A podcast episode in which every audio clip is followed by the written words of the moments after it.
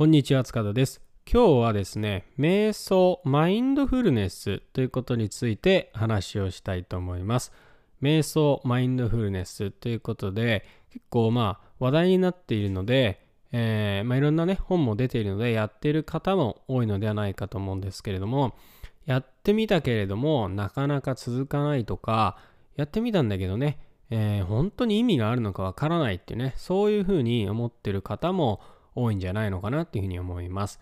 僕自身毎日、瞑想、マインドフルネスっていうことに取り組んでいるので、そこで分かったこと、考えてることっていうのをシェアしたいというふうに思います。で、僕自身はですね、えー、瞑想とかを知ったのはちょっと何年前になるかわかんないんですけども、まあ、5年以上前とかになると思いますね。で、僕もね、瞑想とかマインドフルネスが、えー、精神、心にいいっていうのは知って、えー、いました。なんですけど、やったんですけど、なかなか続かないっていうこともね、やっぱりありました。まあ、いいとは分かってるんですけども、それがね、習慣になるっていうのがね、なかなか難しかったんですよね。まあ、やったことがある人、分かると思うんですけどね、難しくないですかね、まあ、習慣にするのって。うん。これはね、まあ、後々いろいろとなんで難しいかっていうのがね、分かったんですけれども、瞑想とかマインドフルネスっていうのは、まあ、科学的にも非常に良いとはされてるんですけれども、習慣にするのがものすごい難しいものだっていうふうに僕はね、思ってます。で、なんでね、これ難しいかっていうとですね、まあいろんなね、理由はあると思うんですけど、一つはね、やっぱり効果を実感するっていうのがすごい時間がかかるものなんですよね。だ瞑想やったからその日からね何か良くなるっていうものじゃ全然ないんですよね。だから本当に何かが変わったなっていうのは実感するまでにすごい時間かかるし、うん、もしかしたらね実感できないことすらあるかもしれないんですね。うん、であと一つはねそのなぜ瞑想が心にいいのかなぜ瞑想がねまあ頭をクリアにするのかっていうその仕組み自体が結構難しいんですよね瞑想ってで僕はねそういうこともあって、まあ、今ね偉そうな感じで話してますけれどもやっぱ何度も何度もね瞑想を挑戦して挫折してきたっていう経験がありますだからね瞑想やってみたけどあの続かないんだよっていうね気持ちはねすごいよくわかります。うん。で僕はね実際どういうふうにしてこれをね習慣にしていったのかっていうとですね僕はねひたすら瞑想とかマインドフルネス関連の書籍をもう本当にたくさん読みました。まあ、Amazon で出てくる本はもう片っ端から読んだので、えー、どれぐらいですかねわかんないですけどもう30冊とか50冊とかそれぐらいの関連書籍っていうのは読んだと思いますね。で、えー、これを読んで初めて、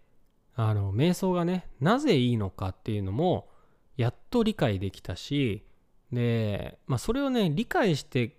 から、理解したからこそ、やっと続ける意味が理解できて、えー、続けることにつながったのかなっていうふうに思ってますね。で、まあ、端的にね、なんで瞑想がいいのかっていうとです、いいのかっていうか、必要なのかっていうと、瞑想というのはね、まあ、心をありのままに見るっていうのが瞑想なわけですよね。うん。で、なんでね、まあ、心をありのままに見ることが必要なのかっていうと、日常生活でね、生きていると、まあ、いろんなことに思考がとらわれますよね。うん。まあ、あの人のことが気になるとかね、まあ明日のことが不安だとか、これからこんなことをやるのが嫌だなとか、そういうまあ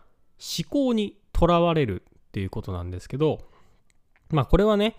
えー、実際に想像しない、えー、実際に現実ではないことを考えてるんで、まあ、瞑想の世界ではね、妄想っていうふうに言いますけれども、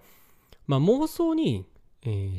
考が向いている、まあ、取りつかれている状態ですよね。えー、これが、まあ、悩みっていうことになるんですけれども、まあ、そこから逃れるっていうことですよね。うん。心をありのままに見ることによって自分の意識が妄想に向いてるっていうね、えー、そういう認識を持つ。で、そこから、えー、自分のね、感覚に意識を向けることで、えー、妄想から逃れるっていうのが、まあ、瞑想がね、あの、必要だよって言われてる理由なんですよ。なんですけどね、これってすごい難しいですよね。普通に聞いたら意味わかんないなって思うかもしれないですし、うん、まあね、こういう話を聞いてもね、まあよくわかんないと思うんですよ、実際は。うん、だからね、まあいろんな本とかも出てると思うんですけど、うん、じゃあ実際ね、これやった方がいいのか、やらない方がいいのかっていうと、まあ、僕はね、とても、まあいいものだと思ってますね。うん。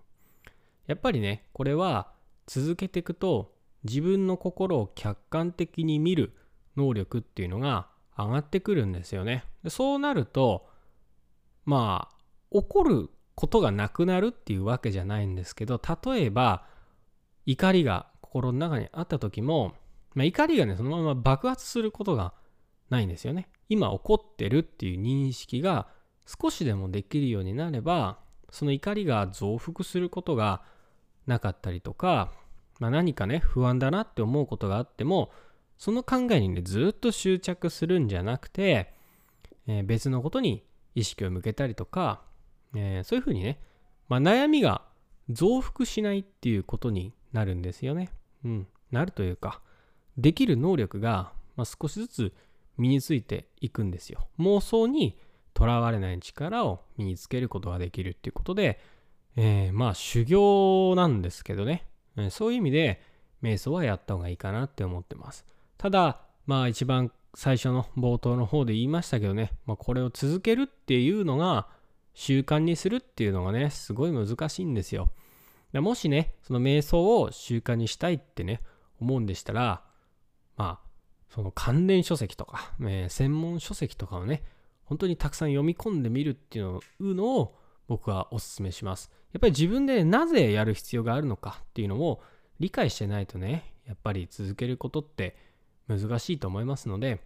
えー、その辺をね、えー、勉強されてみるといいんじゃないかなって思います。はい。ということで今日は瞑想について話してみました。興味があったらね、是非やってみてください。では今日もありがとうございました。